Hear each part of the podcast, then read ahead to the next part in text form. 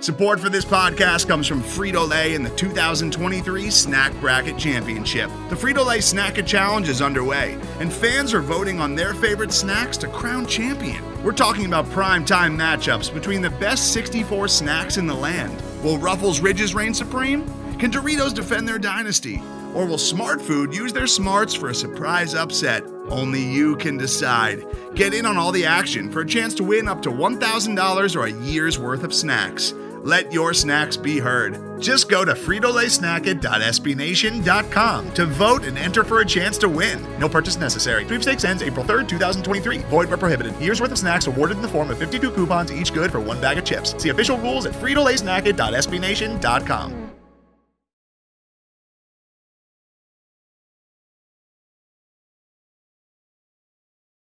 Hello, everybody, and welcome to another edition of the Only Podcast. I am your co host, Austin Smith, joined as always by your other co host, John Kirby.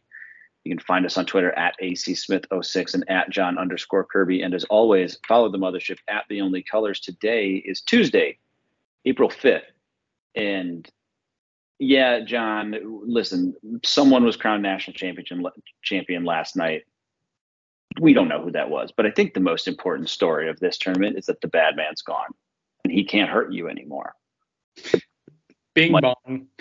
Bing bong. Michael Krzyzewski, his illustrious career has come to a close. I, I, let's start with this. Can you like knowing that we are in advance of the national championship game and that people listening to this will know the answer to this question and we simply will not. Um, does it matter for North Carolina if they won that if they won last night. If they're national champions, what's more important to them? That they're national champions or that they ended Coach K's career twice?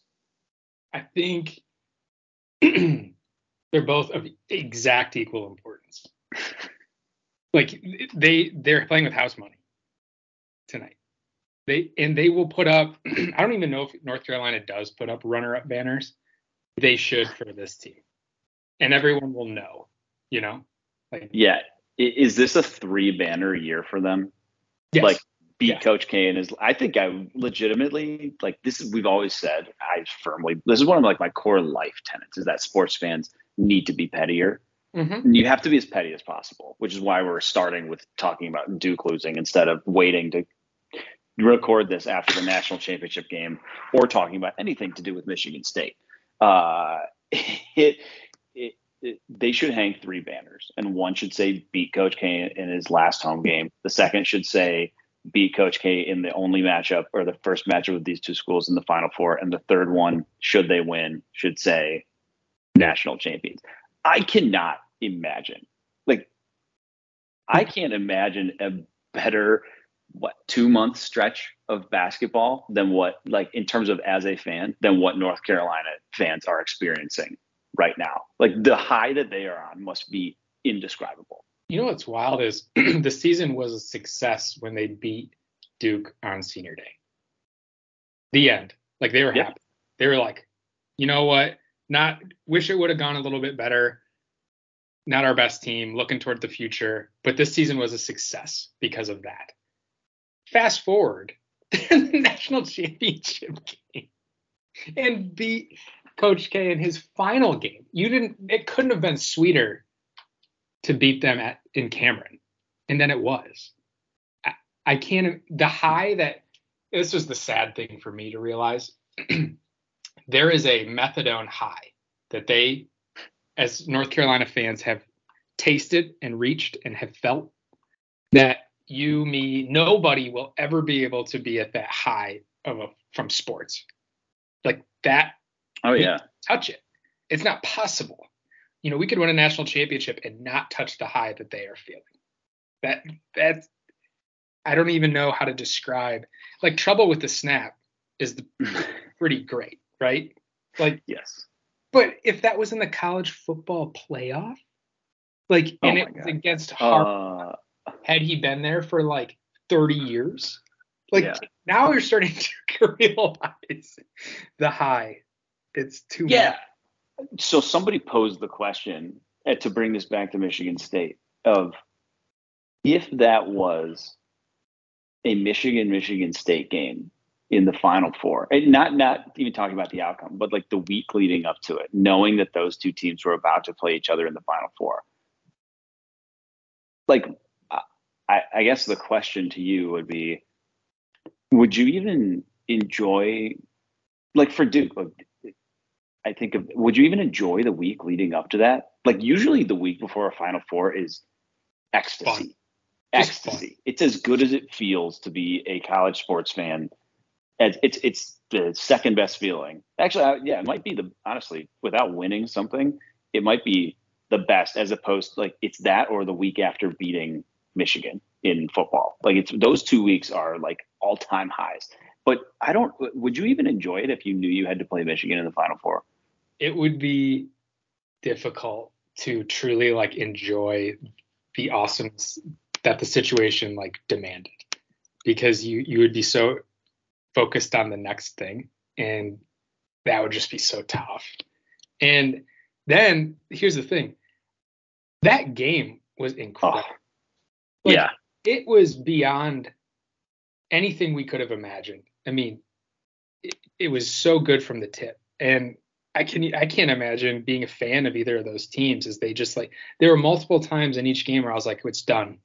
Like yeah. You know I mean for both sides where I was like oh yeah it's over and it wasn't man I, I, can't imagine being invested in that truly invested i don't know that if i was one of those fans again to use the michigan michigan state example i am I, first of all i don't like to think about the person that i would be for those two and a half hours mm-hmm. i think i would have to either be at the game screaming with a bunch of other people mm-hmm. or locked in a padded cell by myself where I can't hurt anyone else. It's one of one of those two. I couldn't just watch with like two people. I would need it has to exist on an extreme.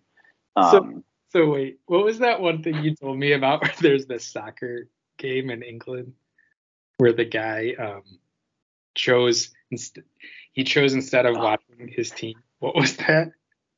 I'm trying to remember the example. Uh, I think it was it, they, it was one of like the span. I think it was the Spanish like Barca and Real were playing something like that, and the one guy, like a dad, decided to just not watch the game because he's like, no, I can't.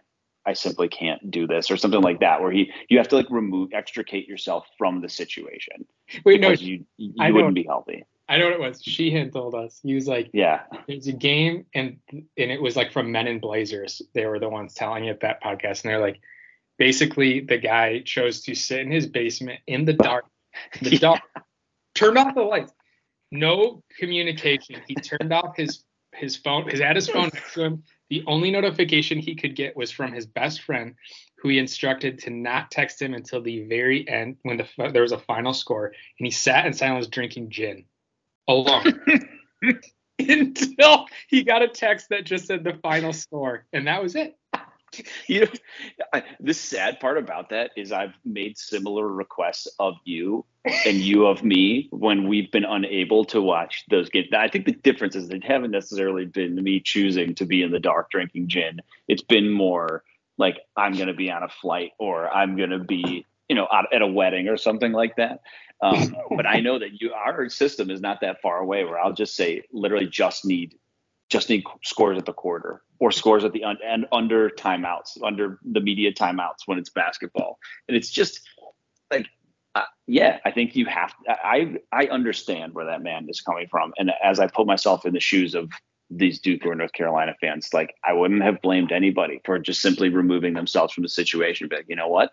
It's better for me. It's better for everybody that this version of me, this Jekyll, does not come out for the for the world to see. I know it's in here, and I don't want to let him, the Hulk, uh, see the other side. I hate I hate that like when I heard that story, my my initial reaction wasn't like appalled. It was like, yeah, sure.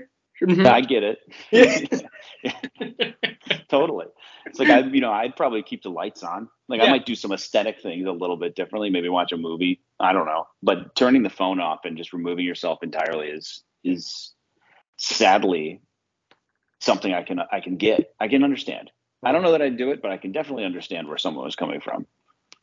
Man, what a night. So I think the the best troll thing North Carolina fans can do now is just to wear Duke 2022 Final Four T-shirts to every game moving forward. Oh my god! But it's just I heard somebody make a point. I don't remember where it was that like now, no matter like this is this is bad for Coach K, but this is even worse in a way for Jon Scheyer because mm-hmm. now no matter what, Hubert Davis is like live, especially if they win, Can like I, living living legend. Can I counter that? So sure. Okay, so in in the group chat discussions, we were talking about how there's no way, there's no way for Duke fans to ever bounce back, right? There's no like for the end of None. like this is there's no online argument. You know, you every time a North Carolina fan can just be like Final Four. 22. 22. The and it's over. And my counter to that is there's one small way where it's not done. And it goes like this. North Carolina loses tonight. Jon Scheyer wins it all in his first year. Hubert Davis loses in the national championship his first year. Jon Scheyer wins it in his first year. Not saying that that puts you back at par, but now you have like a bullet. Like yeah, but do you understand what you're saying that literally Jon Scheyer in his first year as a head coach has to win the national championship to not be forever behind but there's a Hubert Davis. I'm just saying there's a chance. There's and, a chance. Yeah, there's there's a chance. Sure. They're, they're class. That's a pretty big. That's a pretty big bar you got to clear though. Oh oh my gosh, it's it's almost impossible. But then again, Hubert Davis just did it with these guys. You know, like it's yeah. not impossible. I and again, and for what it's worth, and they, I'm not saying I'm just saying that it's not entirely impossible. It's not impossible. Is that Duke is getting Dereck Lively, number one recruit, right. Whitehead, the number five recruit, and Mark Mitchell, the number 13 recruit. And they all committed to Scheyer. Like they knew Coach K yeah. was gone. So they're not going anywhere. My counterpoint to my counterpoint is when has when has Duke getting three top 15 kids ever gone wrong? Exactly. Exactly. You have to ask yourself that question. Um, yeah, and and, oh, and, spent like and they get Kyle Filipowski, the number three overall recruit. I forgot who everyone's gonna hate the most, by the way. Yeah, of course. Yes, I haven't even seen his face, and I oh. know exactly who he is, and yes. I hate him. Yeah. Um, but yeah, I, I guess just uh, we do want to talk a little bit through the end of the tournament here, but I, it's weird with Coach K being gone. There is truly no part of me that will miss him. None. Like like and, and usually when these coaches retire like even when tom brady temporarily temporarily retired there for a second you're like ah oh, man i hated that guy. But it's you know it's a sign of the times. Like it's kind of sad that they're gone. I don't feel an ounce of that for coach k because that man has single-handedly taken he's in a way he's provided some of my favorite moments in msu basketball history for sure but More also he has stolen so many from us in either big games at the beginning of the season or obviously in the tournament as well. And uh, I'm glad at least that I think MSU stays out of the Duke bracket for a little while. It is not intentionally put in the same bracket, so we don't have to get this Izzo, you know, Coach K storyline anymore. But uh, yeah, it's just weird. Like like even Bill Belichick retires, I'll be a little bit sad, you know, all that type. Even when LeBron retires, you know, you'll be like, whoa, I can't believe it's sad. Sure. But I don't feel that way about Coach K, like at all. I think the only thing that I will miss is that there isn't like a unifying villain, and I think that's that's fair, and that's good for basketball. Like where you can all put aside your differences and say, yeah, but screw them, you know. Right. Uh, and it's good for you know it's good for ratings. You know, people watch. You know. Absolutely. So that's the only thing I'll miss, I think, over anything. And you know what? That's that's a fair take. I respect that. Um, but you know, while the rest of the tournament has played out here, there's been one thing that I think has kind of been glossed over that'll be picked up here in the off season a bit more once the national writers, you know, are able to take a beat. And we're going to get on it first, which is the Big Ten, for being supposedly you know, one of, if not the best basketball conferences year in and year out, has again, for however many years in a row, pretty underperformed in the tournament. And fair or not, that's where you get measured. And the Big Ten went nine and nine in the NCAA tournament this year, which is pretty terrible. Uh, when you have nine teams and only two make the Sweet 16, none even make the Elite Eight. That's terrible for a conference that's supposed to be the best or at least right up there. And I don't know. I mean, like the other thing is, I don't know if it's getting better, but we'll get to that part. But shoot, man, the first was. Go ahead. No, uh, I I agree with you. I think it's pretty. And again, we are not conference pride guys. No. But it's it's it's kind of pathetic. Like to get all these teams in and then to literally have none of them. Nine and nine means none of them advanced to the Sweet, or that means nobody was in the Elite Eight, right? Like because I think I think Purdue and Michigan were the only two teams to make the Sweet 16, and both, man, talk about. I mean, Michigan's not as Michigan's pretty predictable, but losing to Purdue losing to St. Peter's is is a bad one. But we, we can talk about the future here, but let's talk about these two games in particular. I won't spend a ton of time since this is a little bit of old news, but um, we can breeze through the first one. Michigan against Villanova. I mean, very predictable loss. I mean, credit to Michigan. They made the Sweet 16. Uh, I think if you had told them at the beginning of the year you're going to make it to the Sweet 16 and lose, they all would have been. They would have told you you're insane, and they would have um, been very upset and not been happy with that as a season. But turns out you can win 19 games, and if two of those come in March, uh, all of a sudden you have the best coach in the Big Ten, and you're right back to being great again. So um, it's really interesting to see how those expectations have changed uh, or changed throughout the the course of last year. But at a larger point, Villanova, like that would be a very fun program to be a team of, just like mm-hmm. uber consistent. Um, they know, man. I had a lot of fun watching them in the in this March because they just know how to play. Like they are constantly moving the ball. They don't really have a big to dump the ball into, which I think ultimately is probably what cost them in the Final Four. Um, but they just they just grind. They got guys who can shoot. They're all about that length and defense, and they push the ball. So I, I enjoyed watching them, and, and they just kind of did the boa constrictor, like we always use that example against Michigan, where they're just like, nope, we are going to keep executing. We're going to hit our free throws. we're just going to play smarter and better than you. And they just kind of took the lead and just steadily grew it throughout that game. So, um, if, uh, yeah, final count here. Michigan State did in fact win more games on the season than Michigan. Fun fact, people forget.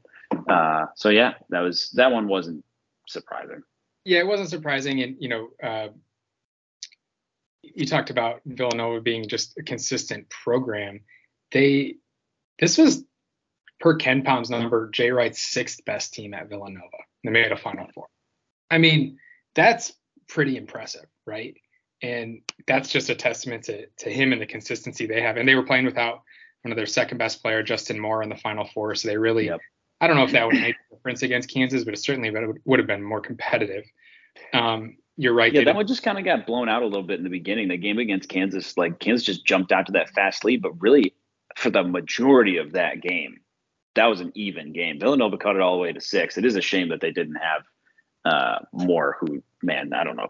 Yeah, his Achilles was nasty, but um, yeah, that was a shame. But Kansas, I think, just the kind of the better team, a little more talented. For sure and then you know we bounce over to the, the the Purdue St. Peter's game.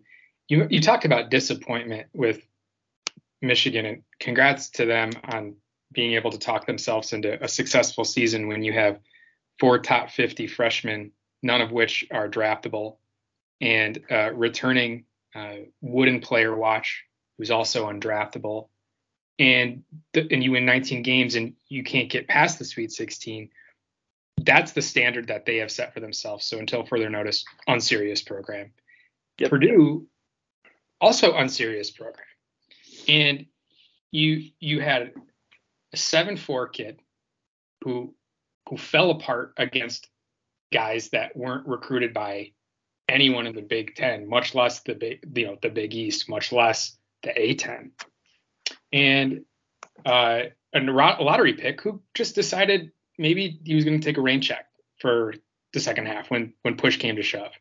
And St. Peter's just looked like they were the better team. It wasn't like a miracle shots. Like this was St. Peter's just beat them straight up.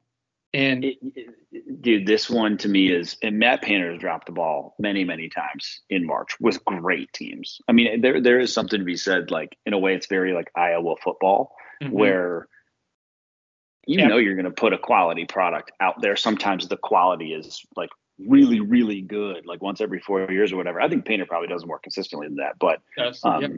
but you just can't get like you just choke in the biggest moments, and they've done it so many times with all American. But this one to me is the worst. Uh, like I, I think this is the worst moment of his career that I can remember because you had a 15 seed Yes, listen, St. Uh, Peter's. I don't. I will say one thing: 15 seeds, any seed. I don't think it is today what it was even 10 years ago. The gap sure. is significantly closer. But that being said, if St. Peter's plays in the Big Ten for a season, they're, they're going to be one of the two or three worst teams in the conference, probably pretty comfortably. Yeah. Like that's the level that we're talking about here. Like a night in, night out, Purdue has played 30 teams better than that this season on paper. Yeah, and had five days to prep. And had five days to prep. And the game plan wasn't we are going to throw the ball to our literal giant in the post because there's nobody that's within eight inches of him and just let him turn around and dunk. Like how that's not the game plan every single time and how he's not on the floor like the last four minutes of the game. I I just don't understand it. And you said you said it too about Jaden Ivey. Like he just didn't show up in the second half of that game. To me, all of that falls on coaching. That's a terrible game plan. And the fact that you can't get your NBA guard involved or active or motivated in the second half of that game is just it's bad. And I feel bad. I feel bad for Trevion Williams. Like I feel I I because I've been talking about him on this podcast for four years about how I love him so much. But um yeah, I just feel like they were let down. And like you said, unserious program. I will. They are one of those, if not the chief example of I won't buy that until I see it happen myself. I won't. You can't convince me they're a Final Four team until I watch them take the court in the Final Four. Yeah. How can you? And here's the thing: they beat St. Peter's. They're going to lose to North Carolina. Oh just, yeah. Like, come on. And then here's the other thing. So we talked about Zach Edey he had like five turnovers that game and was like, I think he finished negative nine in his plus minus. Well, okay. How about we put our players in positions to succeed? Yeah. Right? Like, why? How about give him the ball where he needs it? Not run a pick and roll. Or run a pick and roll with your end with your top five point guard and your seven four center. Like, how hard is that? it's very difficult for Matt. And here's Apparently. the here's the crazy thing. I'm going to give you a quick stat before we move on. You know, over the past eight years, that's how long Maryland and Rutgers have been in the league. Purdue has the best conference winning percentage. Uh, they're uh, won, I believe it. They won 69.54 percent of their games. So that's best. Um, Michigan State second best, 66.45. Uh, Purdue has the best average regular season place if you were to, you know, average them. They have the most total conference wins, and they have zero Big Ten title er, uh, tournament titles to show for it, and only two regular season titles to show for it. Obviously, zero Final Fours. So Michigan State in that same time frame, um, as I already mentioned, they have average uh, a better Big Ten tournament seed than Purdue, the best of any in the Big Ten, they have two conference tournament titles and two reg- three regular season titles. So, you know, for all the Izzo's washed and all this stuff, like it's Mich- Michigan State and Wisconsin are the are tied with three regular season titles. Purdue's with two, and then you only have Michigan, Maryland, and Indiana all have one, tied for one. So, and then Michigan State's tied with uh, Michigan with two Big Ten tournament titles since then. So Purdue just can get it done. During, they're just a regular season team. Is I guess the the, the takeaway here. And, I mean, a, a, good March coach is a real thing. Mm-hmm. you think that that doesn't make a difference, you're crazy. Some coaches, I mean, Rick Barnes, mm. classic example of another bad March. Again, a guy who's had all the regular season success in the world can't get it done in March. And I do think, like in a way, it's unfair to boil it down to a microcosm of it, good or bad coach, like A, B, um, just based on what they do in March, because that's not true. To motivate a team throughout an entire season, win multiple conference championships, tournament championships, all that, like conference tournaments championships is is important. But like the fact of the matter is that eventually, it, it, if you want to win the whole damn thing, it boils down to getting it done three weekends in a row in March and April. And, and some guys just are not cut out to do it for whatever reason. So, you know, despite all that, um, everybody, and I think this is a nice little transition into our uh, discussion about actual MSU. Um, you know, everyone, we all every year are like, oh, has Izzo lost it? We're just as guilty of it as anybody on this show. But like, is he washed up? Does he still have it? Can he motivate? Can he recruit X, Y, Z? Um, I think it's pretty obvious that he, just based on the way this team finished this year, that he can. And have to remember the fact that before COVID, I mean, that team with a COVID tournament, we might be talking about things in a very different light. So uh, I I almost feel like this program is kind of getting the partial reset going into next year that they I think we might kind of need. And uh, big step in that direction today is uh, Dwayne Stephens, longtime 19 year assistant head coach, Michigan State alum, former player, uh, has taken the job as the head coach at Western Michigan University. John, I'm curious as to your thoughts, uh, and maybe we can talk about what what that might lead to here. Yeah. How about we take a commercial break? Mm, and okay. I don't know if those even happen, but we'll give it a shot. Good tease. We'll, we'll let you know. Okay. On the other side, we'll talk about it. Three, two, one. Today's episode is brought to you by Cars.com. With over 2 million vehicles and 50,000 more added every day, Cars.com will match you with the perfect car for you, your budget, your life, your style. And if you're ready to say goodbye to your current car, Cars.com will get you an instant offer to cash it in. Just start by entering your license plate and get matched with a local dealer who will write you the check. So whether you're looking to buy or sell, just go to Cars.com. It's magical. And unlike Dwayne Stephens, we are in fact back. um, huge news. And one, because I think a lot of people thought he was indirectly the heir apparent to Tom Izzo. Doesn't mean he still can't be uh, when Izzo retires. Uh, took the Western Michigan job. So there's a very large seat vacancy open. Um, mm-hmm. First of all, congratulations to yes. To, this is long overdue. And um, Western Michigan has been on some hard times lately, but they have had some nice teams in the past. I am hoping they can get he can jumpstart them back to maybe some of those those winning days. And for what it's worth, like they interviewed Saddi Washington too, Michigan's assistant, and know, they went with Dwayne. I don't know how it all went down. You know, if there was a pecking order to it, but at the end of the day, Dwayne Stephens is head coach, Saddi Washington isn't. So um, congrats to him. This is a big deal for a couple of reasons, you know, beyond, you know, you lose your most tenured assistant is okay, what does that mean for who's going to fill it? Obviously, one. And then two is, you know, what does that mean for the future of the program? Because there are a couple big names that become kind of obvious um, as to how you could replace it. But it also kind of you have to back up and say like okay well what are they what do they need to fulfill? And i think the first and foremost number one the name of the game is recruiting right? And that's where you got to start. Yeah I, I, think so. Just to, to, talk quickly about Stephens, i think it was a really good hire for everyone involved. Um, from Stephens' perspective to, you know to your point this is like I said, 19 years as an assistant at, a, at one school is a long time. I think he's been interviewed for jobs in the MAC and other divisions before.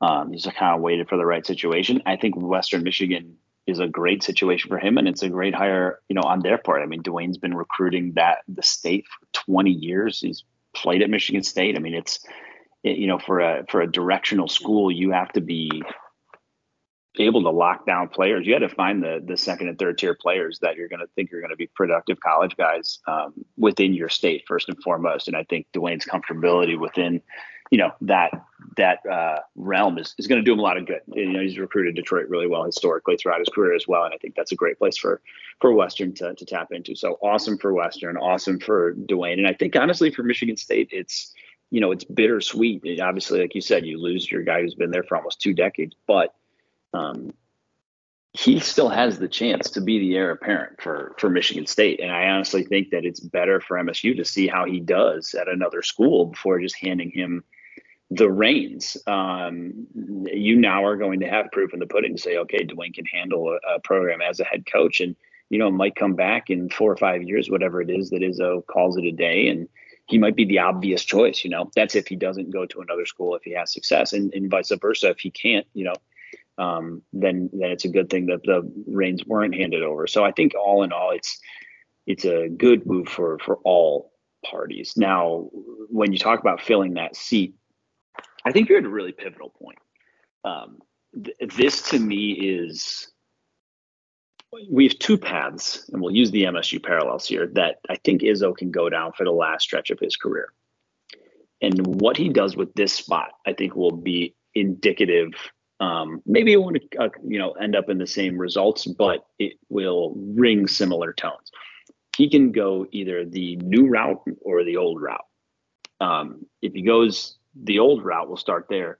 A guy like Tom Crean, um, you've even heard Dane Fife, although I'd be shocked if that happens. Um, you know, other assistants that have moved around the, com- country, but Crean is the first one that comes to mind a guy who has history with Izzo, who's been a head coach, who is you know a little bit older, maybe not the new blood. Um, you could go that route, the safe route, mm-hmm. or you could go another route and try to find somebody maybe a little bit younger who brings in some new philosophies and is a really like recruiting focused hire someone with their eyes on the future who you know you might lose to a head coaching job in the next two three years if they do everything right yeah, they're two very divergent paths. And if you go the old route, people are gonna. My mind immediately goes to Mark Dantonio, where you start rearranging the. And I think in bringing back was it Brian Gregory last year, or who they brought back another coach last year, where it kind of like rang some of those same tones. Where you're like, oh boy, he's just consolidating. He's just consolidating power, not bringing in new voices and thoughts. And you know, we're just going to keep doubling down on what we've been doing. Is that the right thing to do? You just don't know. Um, and I think Crean would be somewhat in that same realm. Personally, I would like to see him go another route, uh, which is maybe somebody a little younger, more aggressive, maybe somebody who can honestly relate to the players a little bit better. I mean, that coaching staff is not full of young guys. Um, I mean, I look at Duke and a guy like Jon Scheyer, and you know he's in his 30s, maybe. Yeah. You know, and he's going to take over that program. It's not to say you need to find exactly that, but somebody who's been there in the last decade and might be able to be a little more comfortable with the way the world works now. Someone who's comfortable with the transfer portal um, and just has maybe a little bit, you know, some new thoughts that can challenge Tom and honestly maybe even extend his career. So um, it's going to be uh, kind of fascinating. I don't even really know, to be honest with you, the names. It's funny because if you had this conversation a year ago, I think Drew Valentine probably gets uh, a lot of uh, attention for that role. But um, it'll be very interesting to see which route they go. But yes, John, to, to answer your question, I think recruiting is um, it has to be at the forefront of this hire.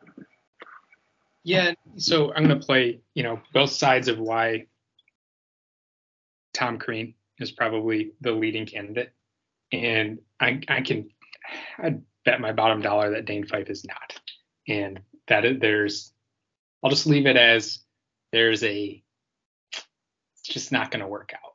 Let's just leave it that way, in my opinion. Uh, the what I will say about Crean is, you know, he wasn't able to get past the Sweet 16 at Indiana, and that just was simply not okay for them. Okay, sure. I mean, I, whatever. He won two Big Ten championships in four years. Indiana, I think, got a little too big for their britches because look where they're at now. Mm-hmm. He recruited Oladipo, Zeller, Yogi, like he got NBA dudes while they were sanctioned. you know, remember he had he took over uh, Kelvin Sampson's sanctioned program. Absolutely. And, and, and they were so bad. Like they won like six games one year. Remember how bad they were? They were playing with like that kid Pritchard was their best player, and it was like a Mac. Kid. It was just so bad. Uh, but you know, he he recruited the hell out of that program and got them to a place that they paired. He, for what it's worth, got Dwyane Wade at Marquette if you remember all the way back there. He got um, Anthony Edwards at Georgia. I, am going to go on the other side, though. Here's me speaking out of the other side of my mouth about that. Anthony Edwards was from Atlanta. You know, you're the number one recruit. Certainly, it's not easy to land the number one recruit. It helps. You know, he wants to play in front of his family, and he knows it's a one year stay. Yeah. Um, doesn't mean it's not a good recruit. It's just I, I don't put that one next to what he did at Indiana. And and while he did recruit his butt off at Indiana, that was also like eight years ago. Yeah. And, you know, he was in Georgia for the last uh, seven years and not recruiting the Midwest as heavily. And, you know, are the doors in Indiana high school going to be as open to him as they once were? Now that he, if he were to be wearing a Michigan State polo, you know, like it's just not as simple as I think people want it to be. And it doesn't mean he's not a good hire because a guy with that much head coaching experience is going to just be fantastic. You, right? If that's our worst case scenario, that's great. Right. But yeah. But when you look at, for me, this is what at the end of the day, we, we talked about on these podcasts before. Like North Carolina is playing in the national championship game. They're an eight seed. Michigan State was a seven seed. The difference between those two programs and those two teams specifically, North Carolina, they lost games by 20 to inferior opponents all year. They looked like the way Michigan State looked like against Iowa for a handful of games. Difference was is they had two NBA guys starting on their team, and they yep. figured it out at the right time. Michigan State could have figured it out all they wanted. They could have beat Duke. They were right there. Do they beat Texas Tech? Do then do they beat North do they turn around and beat Arkansas? I don't I don't know that answer. I don't I have a harder time seeing it than I see a North Carolina team who beat Baylor and UCLA and and it's because they have the top talent, talent that's first round talent. And at you know, we can get OKGs and four year guys and that's great. But dude, you need NBA dudes if if Tom's gonna get a natty, because we watched in 2015. You get a bunch of four year guys, seven seed. They went to the Final Four, and guess what? They played Duke. They played Jahlil Okafor. They played um, who's the point guard from Minnesota? Tyus. Uh, Tyus Jones. They got they got their ass kicked, man. They lost by 20 off the jump in that one, and it's no fault to Travis Trice and Matt Costello those are our OKGs. We love those guys. You need more of those guys. You need Jaden Akins, Pierre Brooks. You need, you know, for Julius Marble, four year guys like that. But you also need guys, you need top 25 guys, dude. Mm-hmm. Does Tom Crean, does the guy who come in, who comes in, help you get a top 25 guy? I think that's for me where we're at. Because yeah, I, mean, I agree. Because Tom Izzo doesn't need any more help with the X's and O's.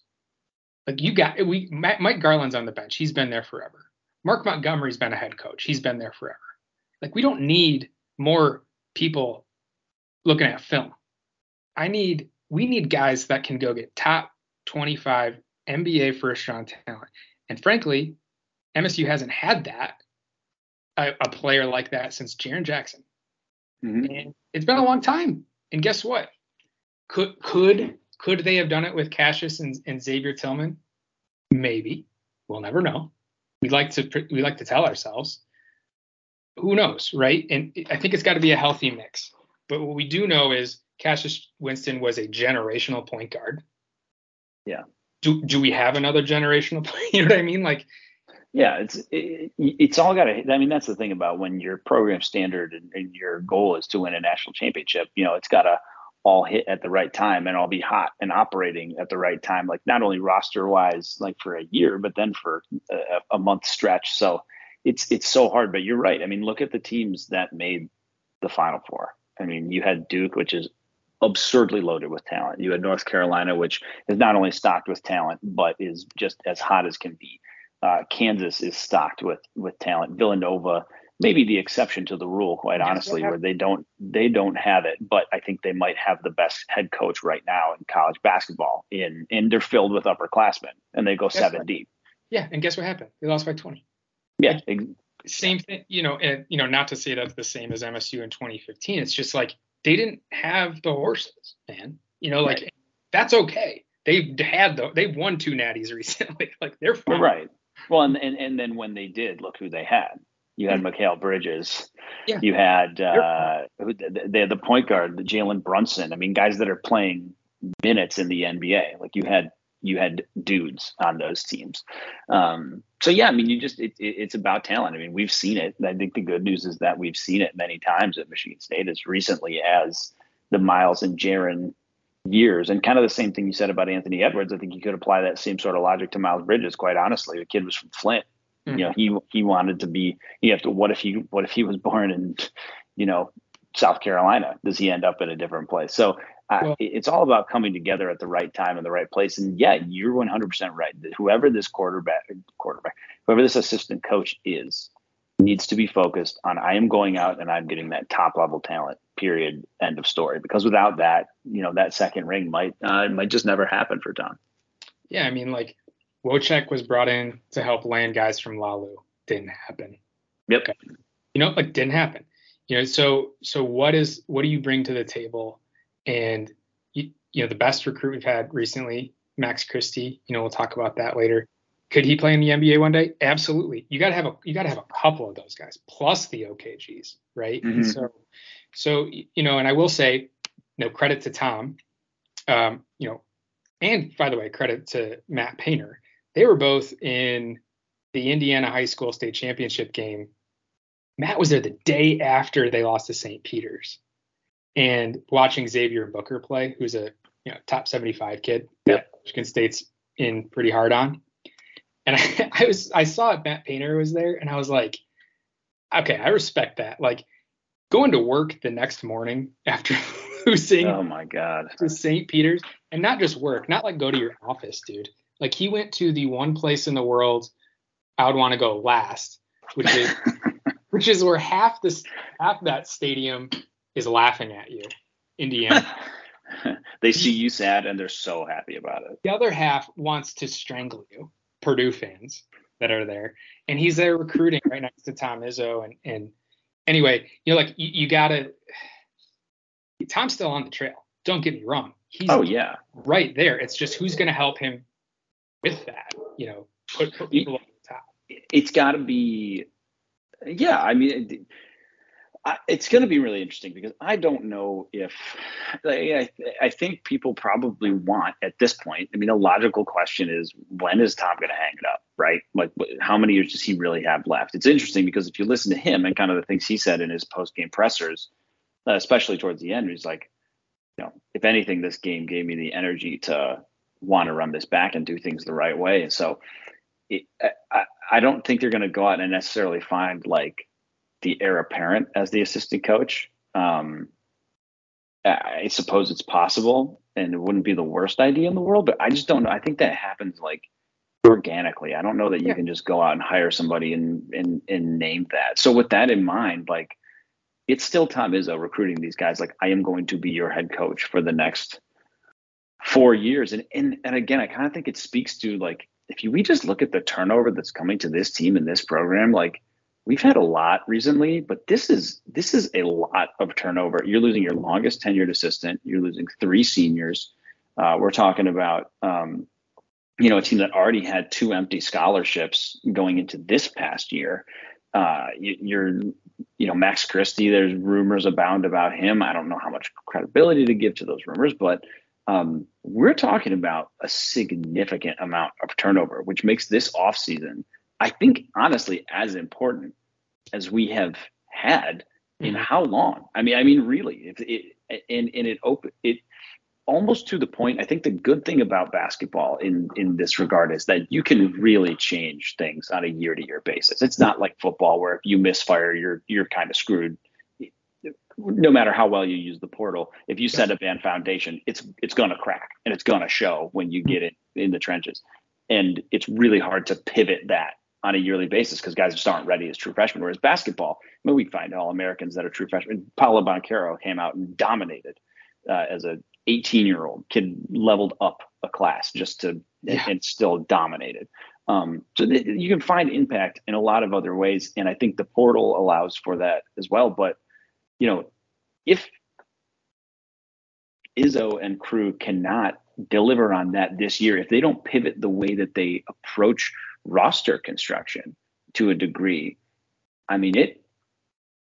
You have to wonder, like, where it sends this program because they they've done a good job using the portal. I mean, obviously Tyson Walker literally just last year. They Joey Hauser kind of pre-portal. They've gotten taken plenty of transfers in their time, but um, I think they need to be aggressive about it, and I think they need to to understand that much like Mel Tucker has, that free agency is kind of part of the game now. Like you, it, it, I think if they don't take advantage of that and they leave these recruit these scholarships floating about again, like no matter what you're bringing back, I mean, there's plenty of good pieces coming back. Like you are handicapping yourself going into next year through no one's fault but your own because of how you've decided to approach that. I don't even think of it as like recruiting anymore. It's roster construction. How are you right. constructing this roster? So a lot of big questions to answer. And and yeah, I uh, it, it's in one way it's terrifying, but in another way it gives you the ability to like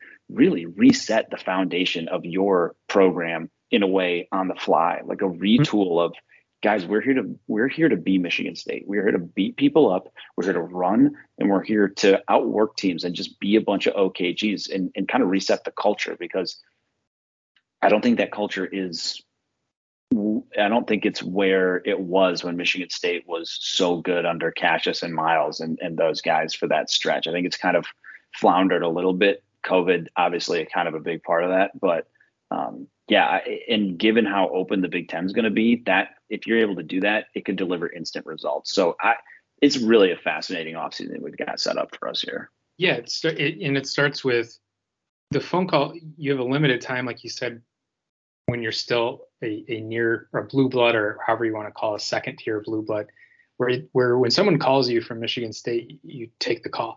You get Tyson Walker to come because Tom Izzo can hand on heart call anyone in the country and say you'll play in the NCAA tournament next year. Full stop. I've done it since 1990 what seven. Like you're come you will play in the NCAA tournament. So that that gets people's attention, right? Tyson Walker did that. So now what do you what do you need? Well, we know we need a wing. Gabe Brown's gone. You know you need a center. Marcus Bingham's gone. Is Joey Hauser coming back? Don't know quite yet, but wouldn't if, bank on it. Wouldn't bank on it, but you have Malik Hall and Jaxon Kohler. Okay, so like you can feel like, would you want another one? Sure, but the most pressing needs are the five and the three, and then you got to wait and see what Max Christie does. And you know, as of right now, it sounds like we don't get too far into the recruit and stuff.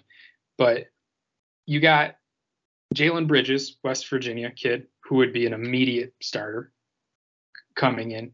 And then there was a lot of talk about uh, Utah Valley Center and how mm-hmm. and why MSU was not in on him. Let me just, I'll just say this: there is a there is a reason Michigan State is not pursuing him, and it's the same reason Michigan State hasn't pursued some other talent in the past that let's just say that this guy might be looking for something that Michigan State's just gonna say it's just not going to give. So, and that's okay, right? And and so, yep. so you know, how you to find balance of finding a guy that's going to work for you and not and and with your program, and you know you need to go get a center. And for for the sky is falling folks, transfer portal isn't like done, as in like people people are still entering it. You know, there's a kid oh, from. Oh, it's just getting started. I mean, one of the kids from Morehead was it Morehead State Morehead entered State. today. He's yeah at center in the country available in the transfer portal. So while you can't like bank on you know an immediate impact player coming in, you certainly can't like look at who's out there and say like, well, this is it. So there's opportunities. I, will tell you what. I, I think there are multiple high impact players that are available. I mean, if you look at the turnover, uh, and and maybe then this is where I think the approach to the portal is the interesting part because if you look around at some of these teams like LSU, I'm looking right now at by the way, uh, it's yeah. Evan Evan Maya's site. I think his last name is Miyakawa. Evan yeah. Miyakawa's site ranks the top transfers in the portal with his own kind of proprietary method. Four of the top nine are LSU players. I mean, uh, talk about influxes. Yeah, Terrence Shannon Jr., the shooting guard who started at Texas Tech for the last, I think, two years, is available. You're, I mean, and and we've seen it time and time again where guys from lower tiers, not necessarily like Power Five, Division One, whatever, have come to bigger programs and been great. KJ Williams is great example of that. The junior center from Murray State is currently ranked as the the third best player. I mean, there are plenty of options. And I think what I was uh, alluding to approach, I think the fresh, the fascinating part for me is going to be, do they take players like? I think Michigan State. If I'm Michigan State, I, yes, there are positional, there are positions you need to address. Center, small forward. To your point, John, you need to add at least two bodies there, preferably, preferably more. But I don't think they should or will shy away from just taking really talented dudes who want to come in and compete. Because I think that's sort of what has been to me again total outside looking in but like you don't just in the way they played this year and the previous year Aaron Henry aside it felt like there was just kind of like a lack of dog. Like that's the vibe I got where it wasn't guys diving on the floor not guys taking charges. It just seemed like there was this level of out of just non-Michigan stateness to the to the game, and I think that a way to get some of that back and that competition uh, could be to just use 15 scholarships and bring in as many guys as you can to compete against each other. And guess what? The cream rises to the top. Like that's what that's what happens. We've seen it time and time again with positional battles in football and basketball. And you know, uh, I think given the influx of talent here, you know, listen, a lot of these guys are not going to necessarily want that. So you might be talking about lower uh, maybe it's a freshman, maybe it's whomever, but um, I don't think they should shy away if there's a shooting guard that's interested in coming in. Like, take them.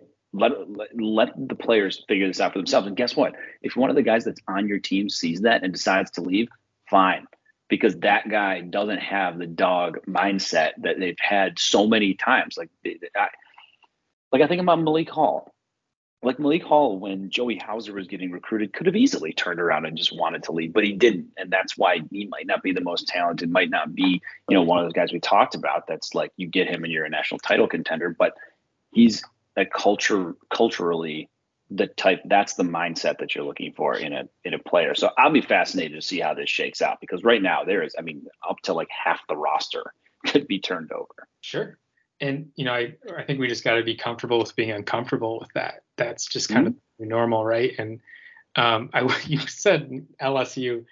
I just have to laugh. You know they have no scholarship players on the roster, right? As of now, they have zero. They're all gone. Oh they, every single one of them transferred. Now, wow. They do have. They did hire Murray State's coach, and he's bringing like I think all of his at least three or four guys. So he's got th- three or four but wow. he's got go find like 10 more. Oh, oh my God. Yes, six of the top 15 available kids in the portal are from LSU. Wow. Yeah. I mean, I just found that hysterical. They're all literally all gone. Nice job, Will Wade. One time yeah. for uh, yeah, tip Will Wade.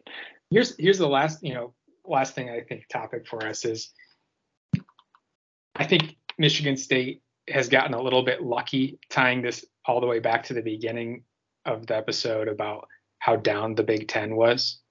Mm-hmm. We are lucky this is not. Look, Michigan State could be in a lot worse position, but the Big Ten as a whole did not have a great year and doesn't really look to have a great year coming up unless there's an influx of huge influx of t- you know portal talent, which could happen. But you have Keegan Murray from Iowa's leaving, Johnny Davis is leaving, um, Ivey's leaving, Liddell, Branham, uh, Devonte Jones, all going pro. Mm-hmm. Uh, from the portal, Curbelo and Melendez from Illinois are gone. Indiana lost four dudes Rob Phinisee, Parker Stewart, Michael Durr, and Khristian Lander. Uh, Joe Toussaint from Iowa's gone. Qudus Wahab from Maryland's gone. Ryan Young who gave us the work from Northwestern's gone. Mm-hmm. Sam Sessoms from Penn State's gone. Ben Carlson, who would be a starter at Wisconsin, he's gone. So, you know, it does feel a little bit like the sky's falling when you see, you know, just Max Christie coming, leaving. Everyone's feeling this right now. Also, we didn't even mention Davis Smith and Peter Nwoke are are hit hit the portal yeah. in state. You know, people are looking for playing time. That's fine. And they'll probably those two, by the way, I hope they find it because they, yeah. they probably can if they join, you know, the Summit League, you know, or or maybe the Horizon, maybe. You know what I mean? So like there's I hope they find it and that's great.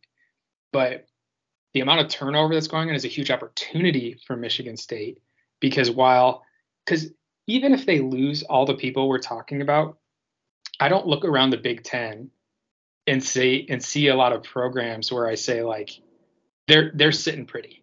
They're they yeah. they'll be fine because Michigan's got to figure out if Dickinson, Diabate, or House or and Houstan are coming back. You know, mm-hmm. Indiana screwed. Even if TJD comes back, they're not going to be great.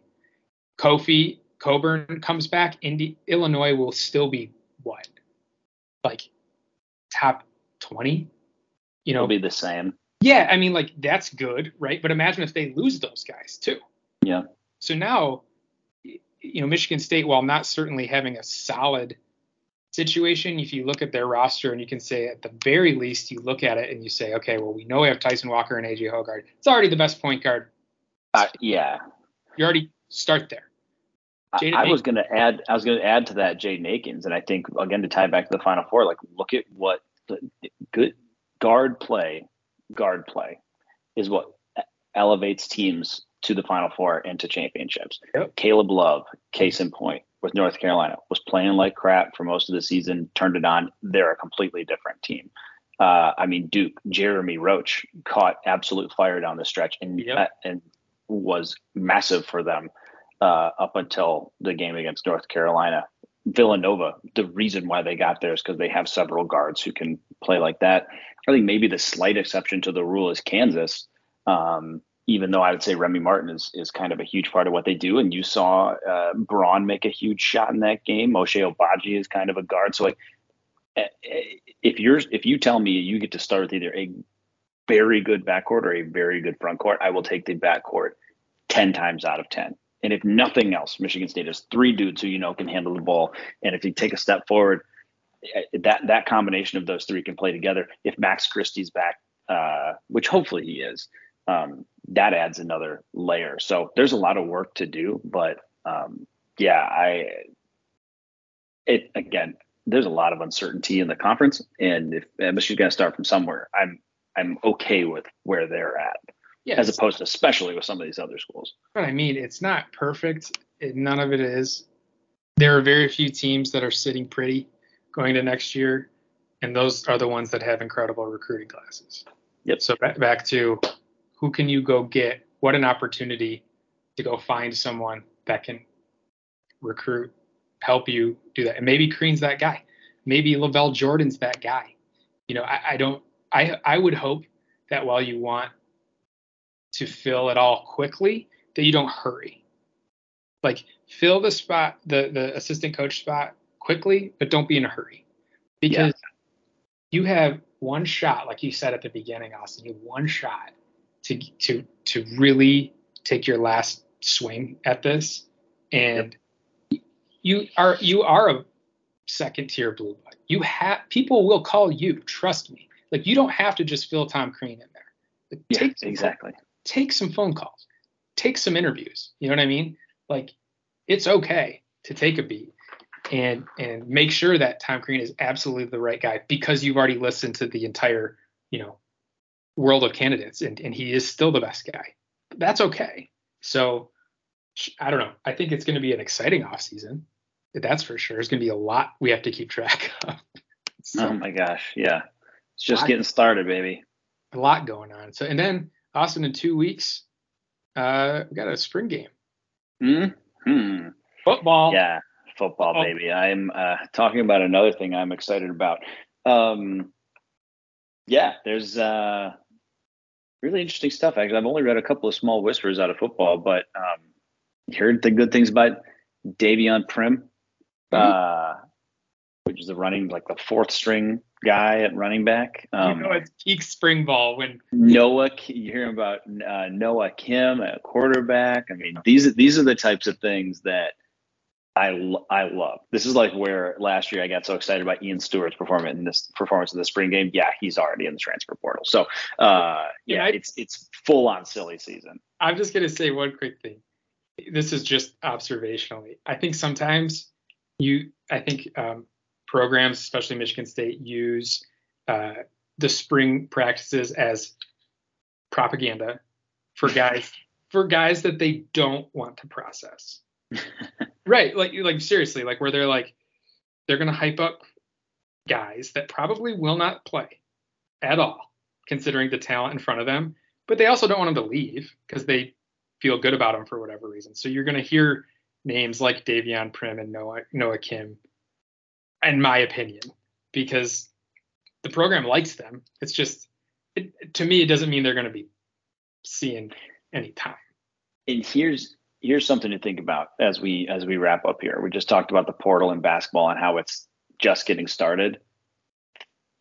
The football portal is still very much in like mid-season form. There are guys entering still entering that portal and I would not be surprised if there are additions being made well into well, the, when you think about the spring games, man, like the guys can are going to there's going to be another wave here. So um, wouldn't be surprised if there's still names changing over there as well. Uh, it's a nonstop thing now. Yeah. Now that the recruiting can happen all the time, this portal is constantly moving. Like, don't be surprised to see names get. Added. I mean, how late Quavaris Crouch wasn't added until like August or something like June of last year. So it, it's it's not over. Well, all like you said, there's 130 spring games that are about to take place.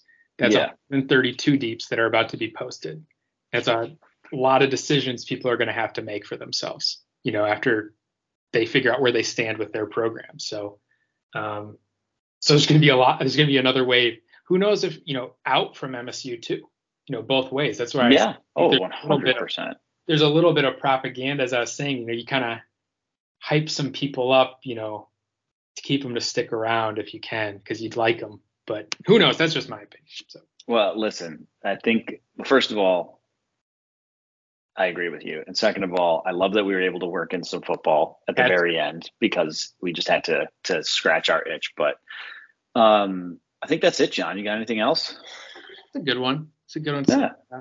We'll see. Right. Maybe, maybe, we'll uh, unless unless there's a big, you know, the assistant coach hire or something big happens, we might catch you after the spring game. Yeah, we're probably going to be starting to do these bi-weekly now. Um, you guys know we like to take our little hiatus in the summer, spring slash summer. So uh, yeah, we'll probably check back in in, in two weeks or so. Um, but uh, yeah, I guess just to put a bow on the entire season, thank you to everybody who listened. Um, we do this because people listen, and the interactions is are are why we're why we've been doing this for so long. So just thank you to everybody for uh, for being a part of it. Yeah, thanks everyone. We'd love to hear from you. Let us know if there's anything you want us to talk about, and um, DMs are usually open. Yeah, unfortunately, but feel free to drop in there. All right, guys. As always, thanks for sticking with us. For John, it's been awesome, and we'll catch you later. See